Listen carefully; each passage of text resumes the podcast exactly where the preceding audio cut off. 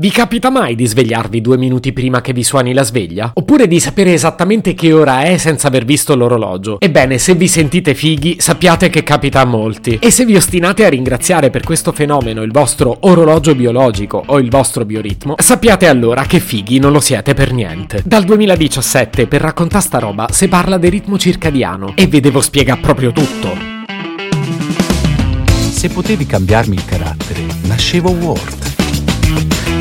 Si chiama Marcello Forcina, dice quello che pensa, pensa poco a quello che dice. Ma quando c'è da sudare, preferisce quattro chiacchiere e un Campari Spritz.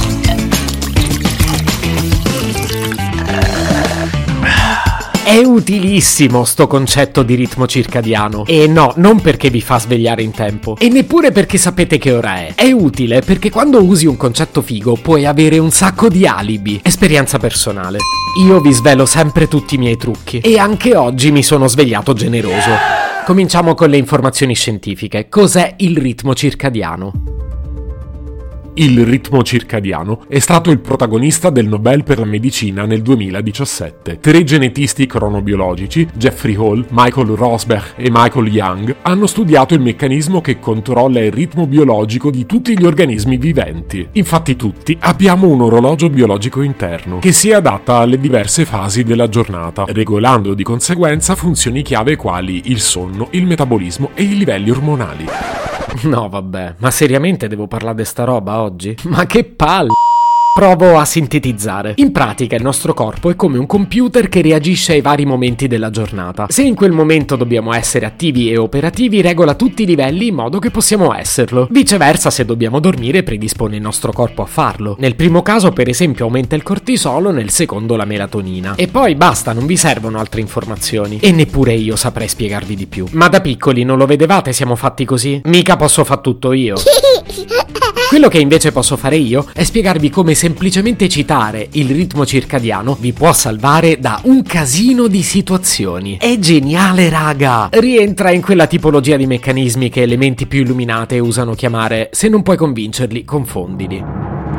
L'assunto di base è che se il mio corpo si predispone da solo a seconda dell'ora della giornata e io non posso farci niente per comandarlo, allora beh se mi chiedi di fare una cosa che io a quell'ora non ero programmato per fare, non la farò.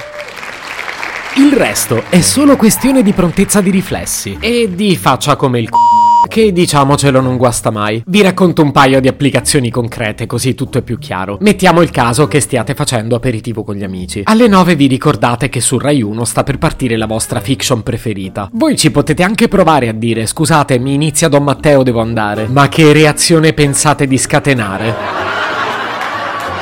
Se volete evitare di esporvi al pubblico ludibrio, vi consiglio di usare il mio sistema. Ragazzi, io devo andare, il mio ritmo circadiano si è predisposto per il rientro a casa e tutti zitti. Il ritmo circadiano è una cosa seria, ma poi, chi volete che abbia argomenti per controbattere? È perfetto come alibi per qualsiasi cosa. Ah, scusate, mi squilla il telefono. No, è Teresa che vuole questa adesso. Pronto? Ciao Marcello, sono Chantal, disturbo? Ma no, figurati, lo sai che è un piacere. Dimmi tutto. Ascolta, domenica mi accompagni all'Ikea a prendere l'armadio. Poi magari mi aiuti anche a montarlo, che tu sei bravo. Domenica? Aspetta, che ora pensavi di passare? Passo alle 10. Ah, mi spiace, a quell'ora il mio ritmo circadiano non è ancora predisposto per gli sforzi. Ma smettila, questa roba si usava nel 2017. Aggiornati, cretino. E comunque passo a prenderti alle 10. E fatti trovare pronto che non ho tempo da perdere. Bisu bisu. Se potevi cambiarmi il carattere, nascevo Ward.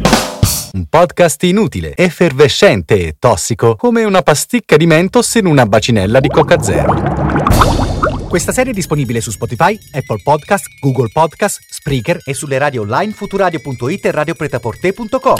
Stelline, recensioni e follow sono molto graditi.